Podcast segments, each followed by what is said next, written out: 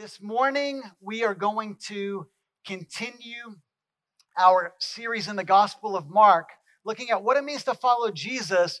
But I want to think about it in the context of Advent. We know that Advent means coming. This is the season where we celebrate the coming of Jesus Christ, the Son of God, into our world.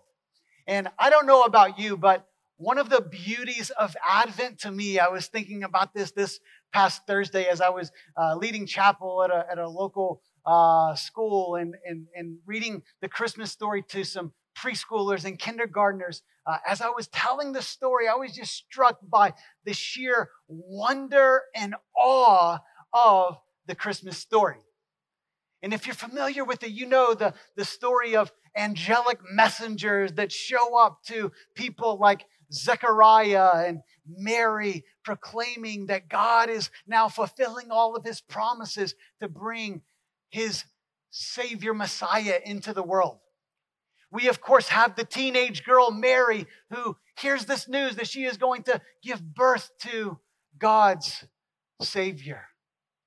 Then you hear the story of the traveling wise men coming hundreds of miles to present gifts to this newborn king. And even as the children read for us this morning and, and shared scriptures, uh, we, we discover that Jesus was a king, but we can hardly believe our ears when we find that this king was born in a stable. This king is perfectly righteous and yet shockingly humble. This king who people expected would set up an earthly kingdom by force, force taking the lives of his enemies, actually gives his life for his enemies to set up his forever kingdom. This is amazing, amazing news. And we find that he does all of this by being the baby who was born a king, a baby who was born as king who was ultimately born to die. You and I both know this that everyone who lives one day will die. All, every, every human being who is born will one day eventually die, but not everyone was born to die. But this points us to the mission of the Messiah, Jesus Christ comes into this world with a mission, and his mission is fulfilled. It climaxes with his death, and then, as we'll look at next week, his resurrection. But I want us to zoom in this week from Mark chapter 15 on the death of Jesus Christ.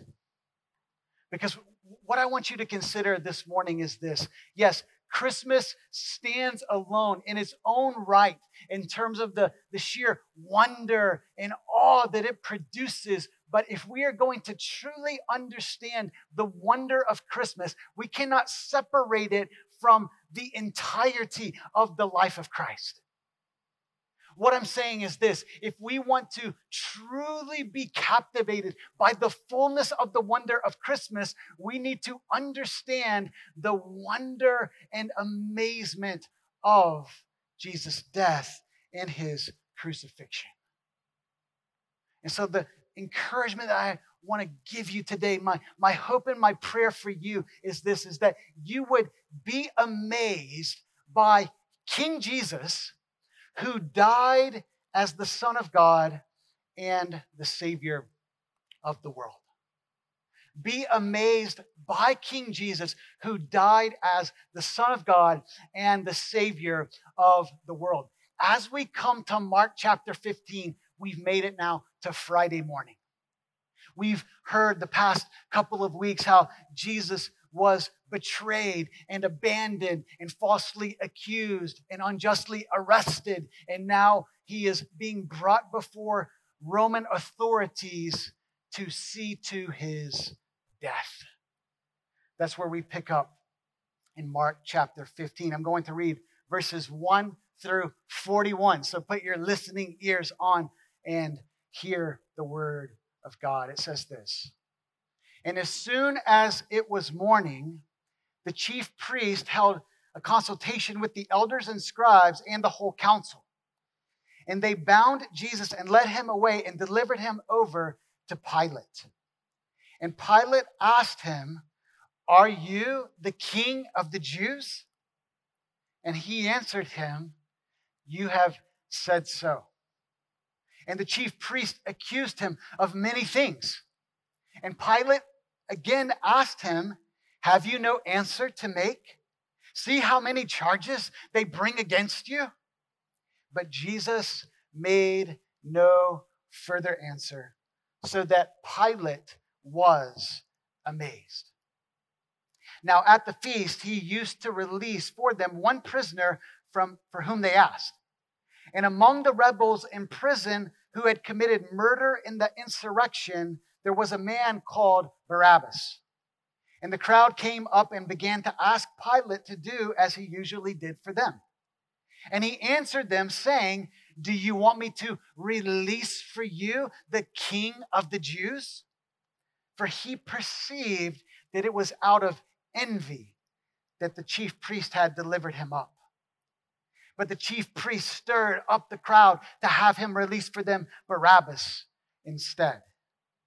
And Pilate again said to them, then what shall I do with the man you call the king of the Jews? And they cried out again, Crucify him. And Pilate said to them, Why? What evil has he done? But they shouted all the more, Crucify him.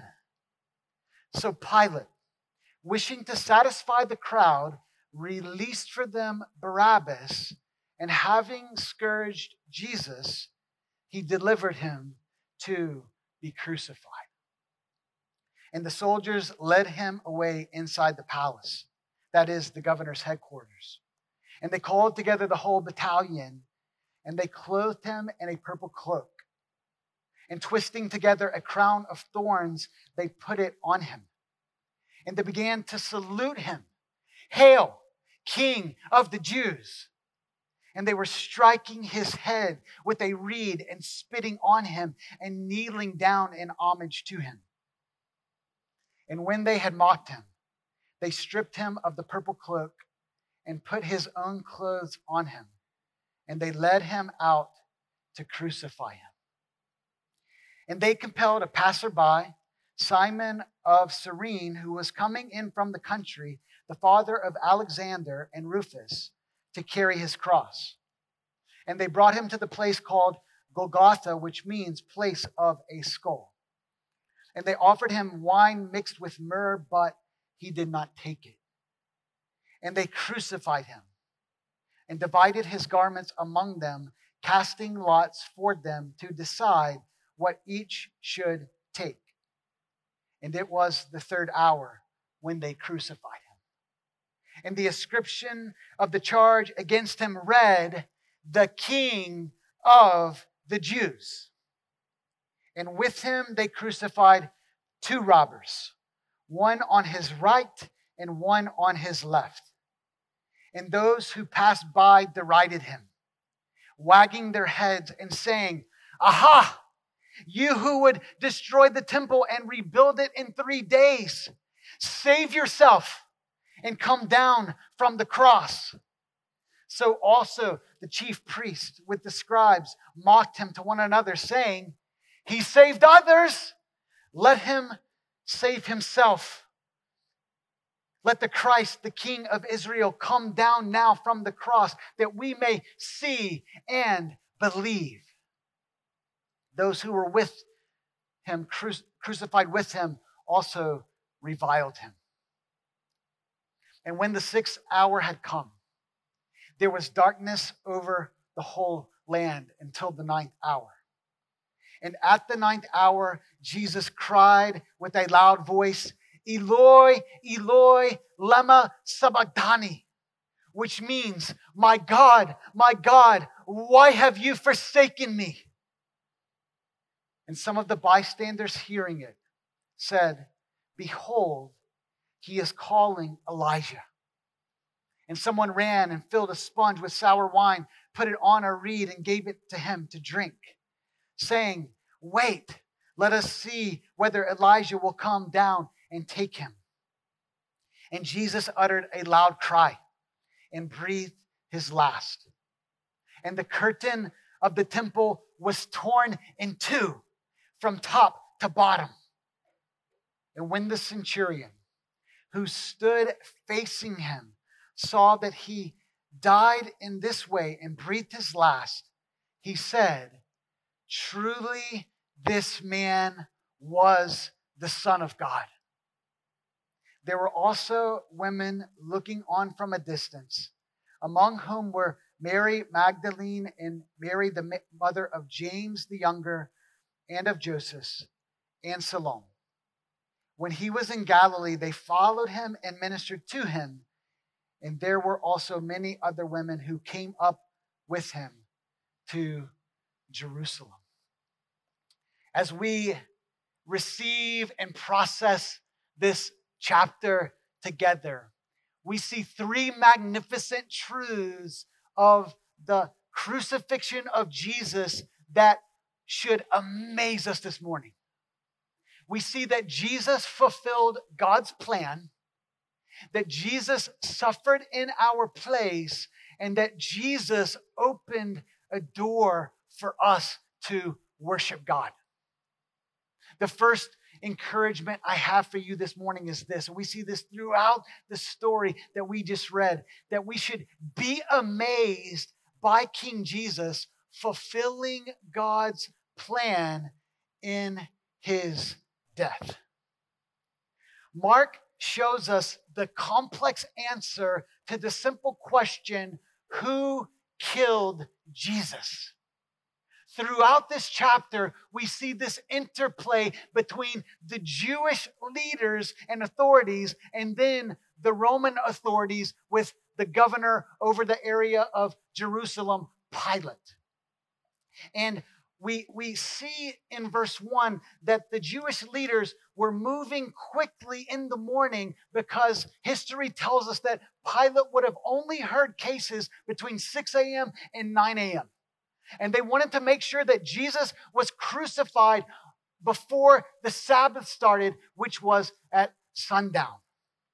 And so, in order to make their case before Pilate, it tells us in verse 4 that they brought many charges against Jesus, many accusations, seeking to find one that Pilate would hear. Oh, yeah, this man deserves death.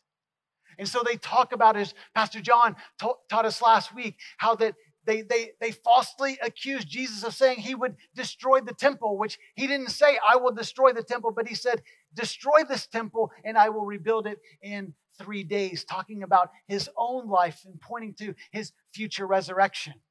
And so they talk about his, they, they, they, they say that he is going to, to plot to destroy the temple, but then they bring up probably blasphemy that Jesus was a blasphemer. And this would have meant nothing to Pilate because, as a pluralistic Roman, he cared very little for their religious views. But then ultimately they get to the one that Pilate would have paid attention to as a good Roman governor, and that was the charge of treason. They, they said that Jesus claimed to be the king of the Jews, and if this were, were true, it would amount to treason against Rome. And so Pilate begins to press in on this claim. He asked Jesus in verse 2 Are you the king of the Jews?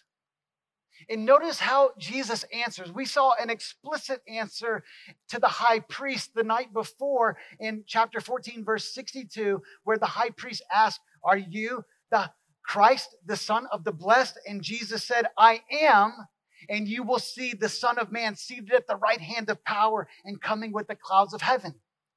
But now, notice that Jesus, before Pilate, says what? He says, You have said so. This is neither a strong affirmation that he is the king of the Jews, nor is it a strong denial that he is the king of the Jews.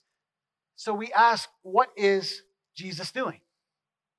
Jesus is implying that he is a king, but he is not the kind of king that would seek to overthrow the Romans. No, even as John tells us in John chapter 18, verse 36, Jesus tells Pilate there, My kingdom is not of this world.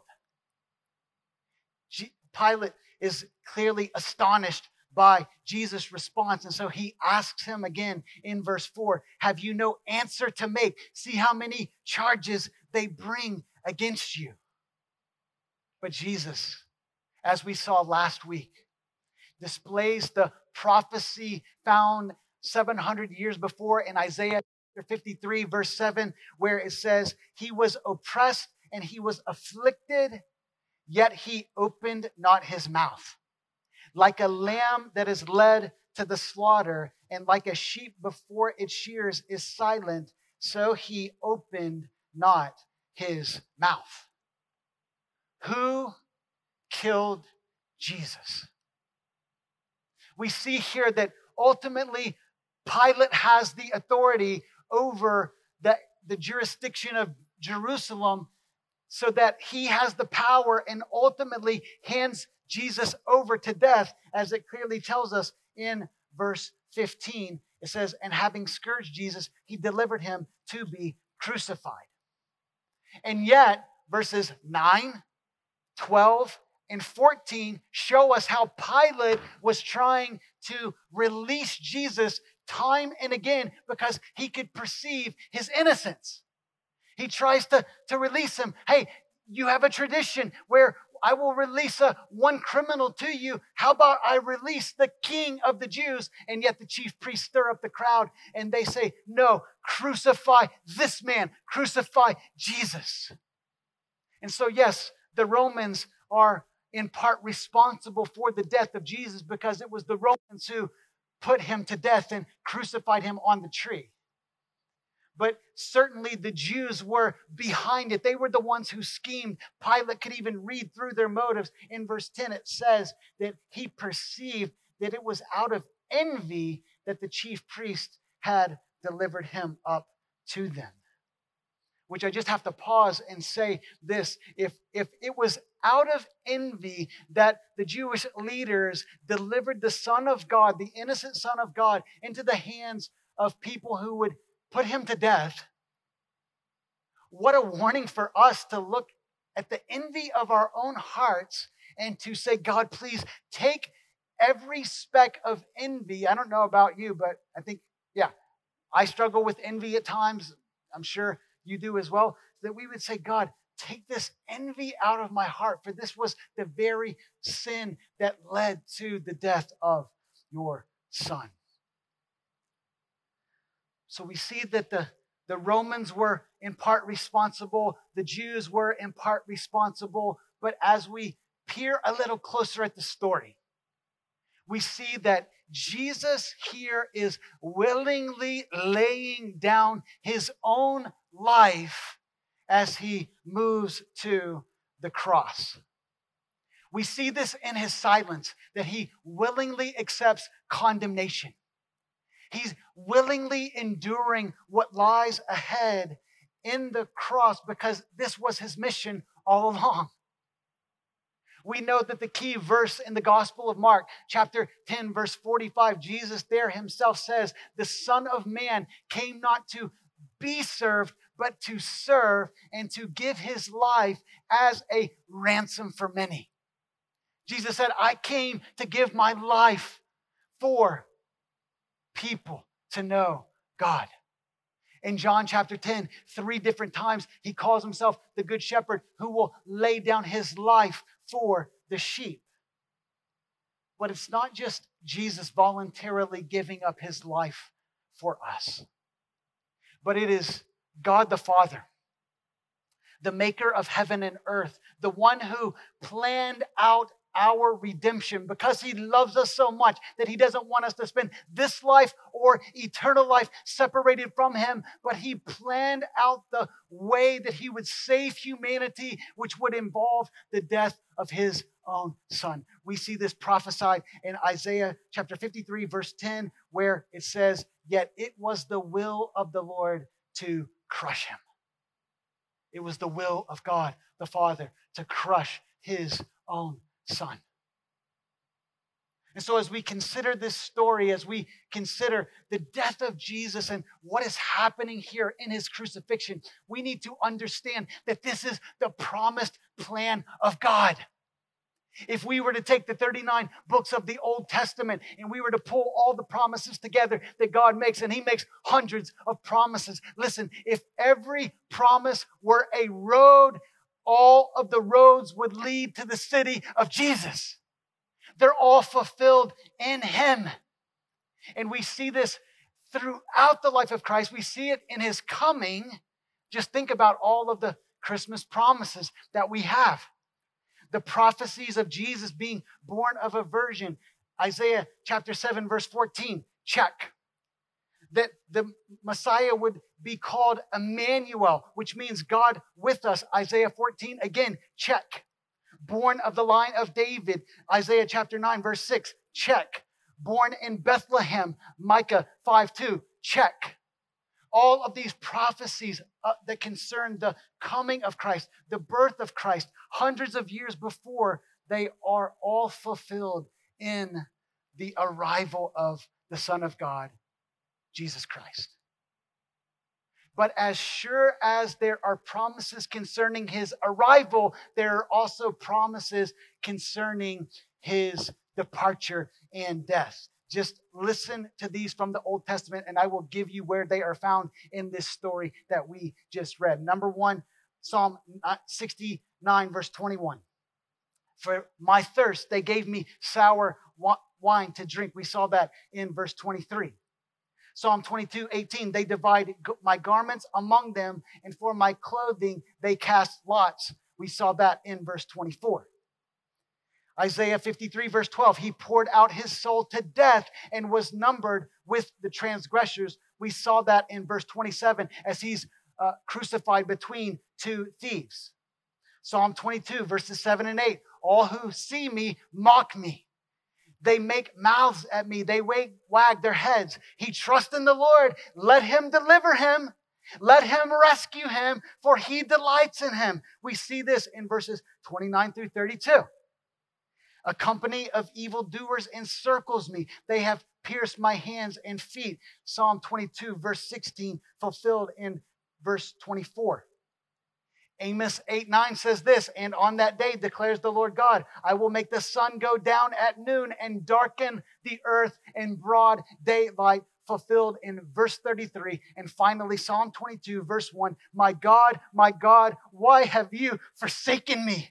Why are you so far from saving me from the words of my groaning? Jesus said it himself in verse 34. Listen, let's not suppose that this death of Christ was anything other than the promised plan of God. If you ask me why I'm a believer, it's not only because I see my need for Jesus and I know that there is some jacked up stuff in my life that I need corrected, and I've not only offended the people around me, but I've offended God Himself. Listen, I know my personal need for God, but I also know I'm smart enough to see that there are hundreds of promises that have all been fulfilled in Jesus Christ and you will not find that in any other religion of the world, any other worldview. There is only one God, there is only one Savior. His name is Jesus Christ.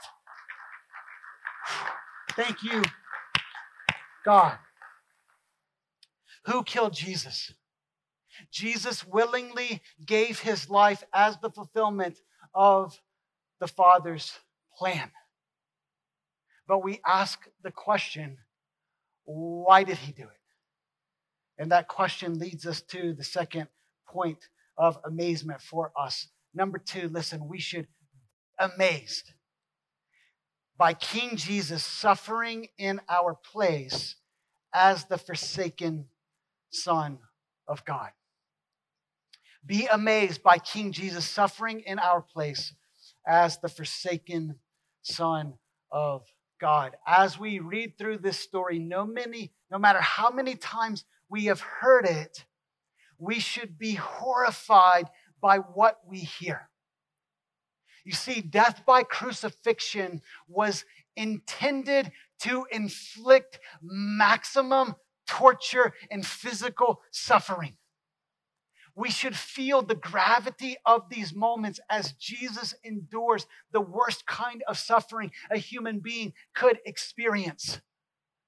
And the Romans understood this so well that one of their own lawyers and orators named Cicero said this about crucifixion. He says, The very word cross should be far removed not only from the person of a Roman citizen, in other words, this is the last thing that a Roman citizen should ever experience. We should want one of our own citizens to experience. But now listen to this. He says, but it should also be removed from his thoughts, his eyes, and his ears.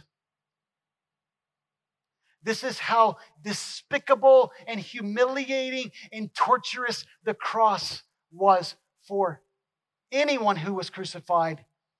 And then we consider that Jesus, the very Son of God, experienced death in our place like this. Before crucifixion, they made criminals undergo a ju- judicial penalty known as scourging. Verse 15 says it that Pilate, wishing to satisfy the crowd, released for them Barabbas and having scourged Jesus, delivered him to be crucified. Scourging was a severe lashing where Roman soldiers would take a whip of leather with pieces of bone and metal in it and whip the criminal, sometimes to their death. Sometimes a criminal didn't even make it to the cross because the scourging would be so bad that it would take their very life. William Lane's New Testament scholar says no maximum number of strokes was prescribed by Roman law, and men condemned to scourging frequently collapsed and died. But not Jesus. And so in verses 16 through 19, we see that before the soldiers lead him away to be crucified, they take opportunity to shame, humiliate, and mock him. Their mocking centered around this, this charge of him being treasonous by claiming to be the king of the Jews. And so, verse 17, it says that they clothed him in a purple cloak and they dress him up in a crown of thorns and press it into his head.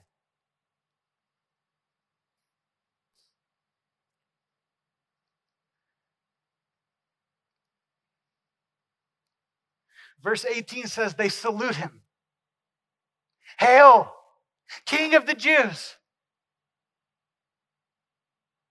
And then they begin to bow down in homage to him, just mocking him, finding every way they can to mock him. They would have been professional mockers. They knew how to make a person feel absolutely like the scum of the earth before they crucified him. Jesus' physical suffering was beyond the ability for our minds to imagine how horrible it was.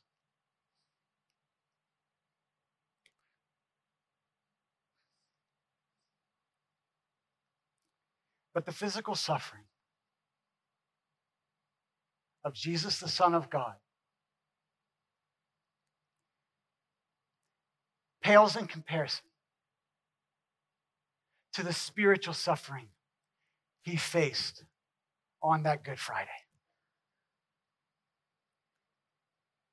The emotional and spiritual suffering Jesus would face on the cross is seen in so many ways. We can first consider the emotional humiliation he endured. It's likely that Jesus was crucified naked. Verse 24 tells us they crucified him and divided his garments among them, casting lots for them to decide what each should take. It's clear that he died between two criminals. Verse 27 tells us that that the man who only did good for his entire life dies for crimes he did not commit. But then we see those in the crowd mock him in verses 29 through 30, they say, Hey, you saved others, Jesus. Why don't you save yourself? If you're the Christ, the King of Israel, come down now. And oh, if you come down now, we will believe. which probably for most of them was not true because Jesus would tell a parable himself about a rich man and Lazarus. And the end of the story basically, Jesus says, Hey, listen, don't think that if someone comes back from the dead that you're going to believe because of the hardness of your heart. You need God to show you how real I am and give you faith to believe. But the greatest emotional pain stems from the spiritual suffering Jesus endured.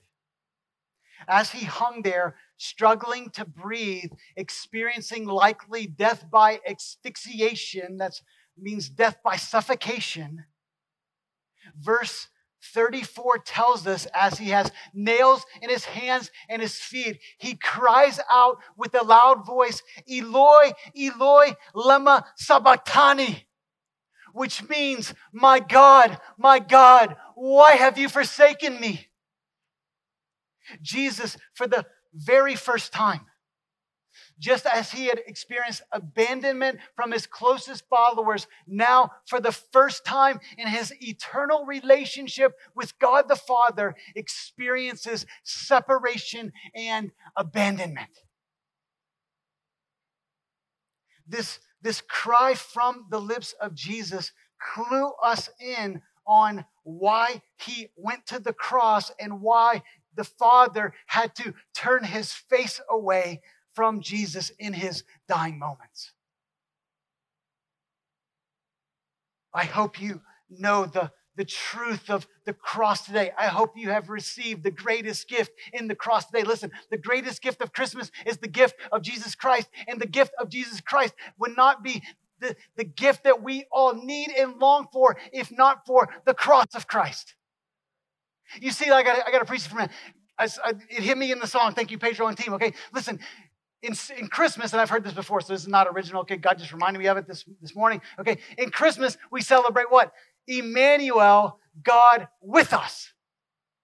God with us. God, God came to be with us. He took on our flesh. He experienced all of our pain and suffering and sorrow, and, and He uh, lived an earthly life among us. Jesus is Emmanuel, God with us.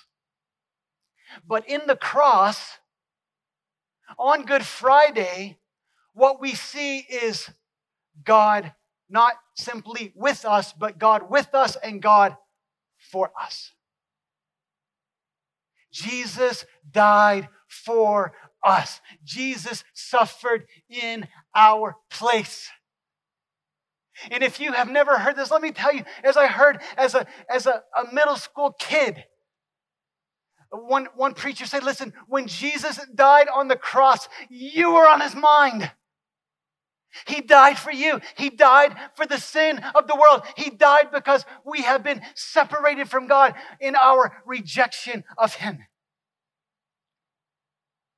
And we needed someone to bridge the gap. We needed someone to take our place, to, to take on the, the penalty and the judgment that we deserve. Listen, 1 Peter 2 24 tells it like this He himself, Jesus himself, bore our sins in his body on the tree. Jesus took on your sin and my sin when he died on the cross.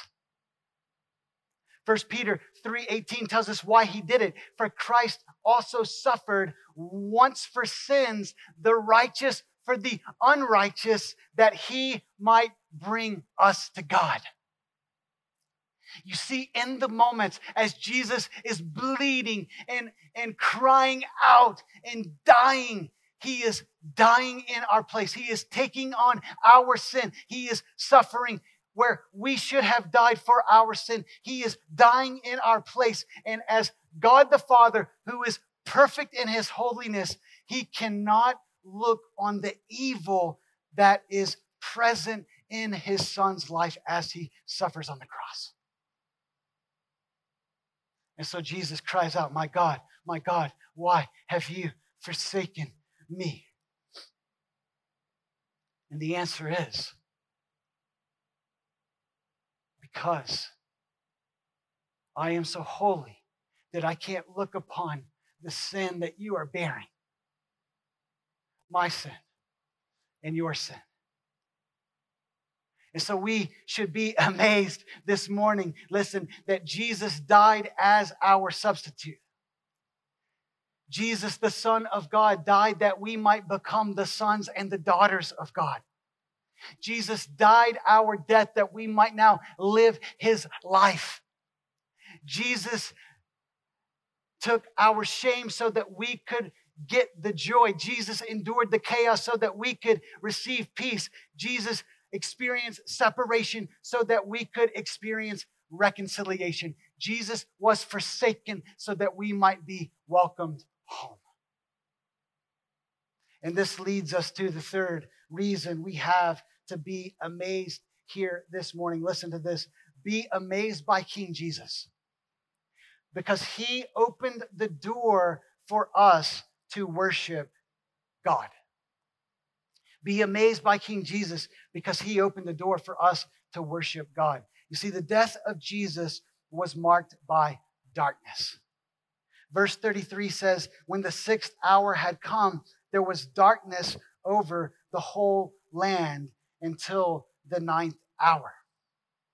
But then at that ninth hour, it tells us possibly moments later in verse 37 that Jesus uttered a loud cry and breathed his last. This is almost certainly the same cry that is recorded in the Gospel of John, chapter 19, verse 10, where Jesus cries out one word in the Greek, three words in English, tetelestai, which means it is finished. And you say, Pastor Tanner, what is finished? The, the, the work of his mission was finished. The work of atonement was finished. You say, Pastor Tanner, that's a theological word. What does it mean? Atonement mean? It means that Jesus, in his death, covered over our sin by becoming the sacrifice for us in our place as the Lamb of God who takes away the sin of the world. That work was finished on the cross. What else was finished? The work of salvation is done. The Son of Man came to seek and to save the lost. Luke 19, verse 10. What else was finished? I'll tell you what else. The plans of the evil one because Jesus tells us, He said, the reason the Son of God appeared was to destroy the devil's work. The devil wants to keep every one of us away from God. He wants to keep our neighbors, our classmates, our friends, our family. He wants to do whatever it takes. He wants to distract us with a thousand toys at Christmas and our phones and whatever it is so that we might be separated from God forever. And Jesus came to destroy that work. I love what Pastor John, how he started the service. He said, he quoted John chapter 15, verse 11, where Jesus says, I came that they may have joy and that their joy might be complete. That work was finished on the cross. And what else was finished? God's plan, his grand plan of redemption. You see, as soon as Adam and Eve fell, as soon as they sinned against God, God had a plan. He always had a plan. He, he foresaw how that the people that he loved and created to have this unbroken, intimate relationship with Him would turn away, choose their own wisdom, do their own thing, and that the consequence of that sin would not just be physical death one day, but it would be spiritual death apart from His grace reaching down and picking us back up. But God had a plan that though the enemy, Satan, represented in the serpent, uh, deceived Adam and Eve and demises, he works for our demise. Listen, in Genesis 3, verse 15, he says that there will be an offspring of a woman, and you will bruise his heel, but he will crush your head. And yes, I talked about this last uh, Christmas season that I wish I had an ornament that showed a heel crushing the serpent's uh, head. And one of our members, somehow, I don't know how she did it, but she made me that ornament. And it's going from my shelf this afternoon to our tree this uh, after, uh, afternoon. Parker, remind me of that because that, tr- that, that ornament needs to be on the tree. So, so, so this, this grand plan from the very beginning that was promised to the very first people when they turned away from God. Now, it is all being fulfilled in Jesus Christ. So much so that the final chapters of the Bible that tell us what is to come say this in Revelation 5, verses 9 through 14. Just listen to this. And they sang a new song saying, Worthy are you, Jesus, to take the scroll and open its seals, for you were slain. And by your blood, you ransomed people for God from every tribe and language and people and nation. Yes, we love the world that is in Boston and we love the entire world. Everyone needs to know this good news. Verse 10 And you have made them a kingdom and priests to our God, and they shall reign on earth forever. But the praise doesn't stop there with the 24 elders. It says in verse 11 that he looked and he heard around the throne the living creatures and the elders, the voice of many angels, numbering myriads of myriads and thousands of thousands, saying with a loud voice, Worthy is the Lamb who was slain to receive power and wealth and wisdom and might and honor and glory and blessing. But it doesn't stop there. It then says that he heard every creature in heaven and on earth and under the earth and in the sea and all that is in them saying to him who sits on the throne and to the lamb be blessing and honor and glory and might forever and ever. And the four living creatures said, Amen. And the elders fell down and worshiped. What does this mean for us? What does it mean that the sinless Son of God becomes the Lamb of God who dies in our place so that we can be reconciled to God? Well, we find another clue in verse 38. Check this out.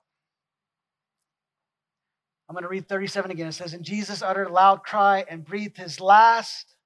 And then what happens? Check out verse 38. And the curtain of the temple was torn in two from top to bottom. This is referring to the curtain in the temple that separated the holy place from the most holy place. And the curtain of the most holy place kept people out because that represented the very presence and glory of God. That if you came in there unannounced and not invited, that you would likely die. And so, only one time, once a year, the high priest would go in there it says that they would tie a rope around his ankle so that if he died in the presence of the Lord, they could pull him out. That's how, that's how serious we're talking about the holiness of God. Don't treat your sin nor the holiness of God lightly. Please don't do it. But it says that this, this curtain, which had kept the, the worshipers out from the, from the very presence and the glory of God, where the high priest would go in to make atonement for the people's sin and sprinkle blood on the, the ark. That now that curtain was torn from top to bottom, it was torn in two. And what that is telling us is this listen, God is now made a way. He has given us access. He has opened up his arms to welcome us in to his holy presence through the death of Jesus Christ. Now, because of Jesus, everyone who believes in his name has access. Yes, God is so approachable to enter into the very presence of God. In our response, our response to this opportunity of God the Father opening his arms must be one of worship. Our response must be to pursue intimacy with God every single day our response must be love for Him and love for one another. Because, oh, by the way, Jesus says, you don't really love me if you don't love each other. And this truth is captured for us in the words of Hebrews chapter 10, verses 19 through 25. And I hope you'll hear these words and receive them as what now? What do we do in light of this death of Jesus on our behalf. Be amazed by what is offered to us through the death of Christ. This is what the writer says. Therefore, brothers, since we have confidence to enter the holy places by the blood of Jesus, by the new and living way that he opened for us through the curtain that is through his flesh, hello, cross. And since we have a great priest over the house of God, let us, here it is, draw near. Let us draw near. Listen, don't think just when 2021 is over that we're going to shift our focus from 1 million minutes with God because we, we've, been, we've been saying that this year we just want to pour prayer and time and energy into spending focus face to face time with God. Why? Because there is no more important relationship in our life than our relationship with God. And you cultivate relationship by spending time together, right? And so, because Jesus has made a way, now we can draw near and draw near with a true heart in full assurance of faith not on the basis of what we've done, how good we are, no, but with our hearts sprinkled clean from an evil conscience and our bodies washed with pure water, referring to the blood of Christ shed for us, sprinkling our evil conscience in our baptism, which symbolizes the cleansing that we have received through his death. But that's not all. It goes on and it says this let us hold fast the confession of our hope without wavering, for he who promised is faithful. And we surely have seen that today. But then look at this it says, and let us consider, think about it, how to stir one another up to love and good works, not neglecting to meet together, as is the habit of some, but encouraging one another, and all the more as you see the day drawing near. In light of the death of Jesus Christ, we have the infinitely profound and eternal privilege to draw near to God. And not just to draw near to God in such a way that we love Him above everything and everyone in our lives, but to so love Him that His love transforms us and it transforms the way that we love one another. This is the beauty of the coming of Christ. This is what we ultimately celebrate during Christmas that the baby who was born a king was the baby who was born to die. And he died in our place so that we might be brought back into a relationship with God through his great love.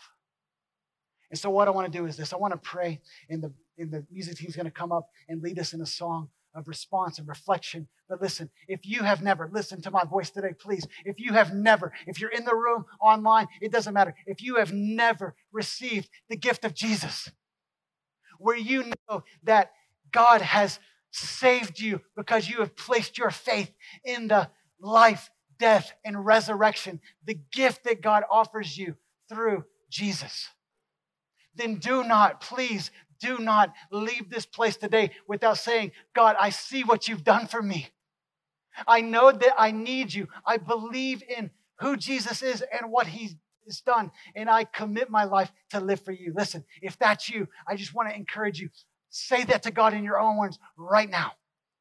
And then let us know so that we can pray for you and walk with you in your new journey with Jesus. Let's all pray together. Father, we thank you we thank you for an opportunity in the Christmas season, perhaps a little bit unexpected, but most certainly beneficial and so helpful spiritually for us to reflect that Jesus, who came as a baby, was the king who was born to die. And Father, we ask that we would be amazed. God, amaze us, showing, show us how amazing your love is. That the perfect, innocent, Son of God would suffer in our place that we might have life, life now and life forever with you. And God, I pray right now that your Holy Spirit, in the mysterious ways that you work, God, that you would draw hearts to you right now, that you would speak to people's hearts right now and say, This is for you.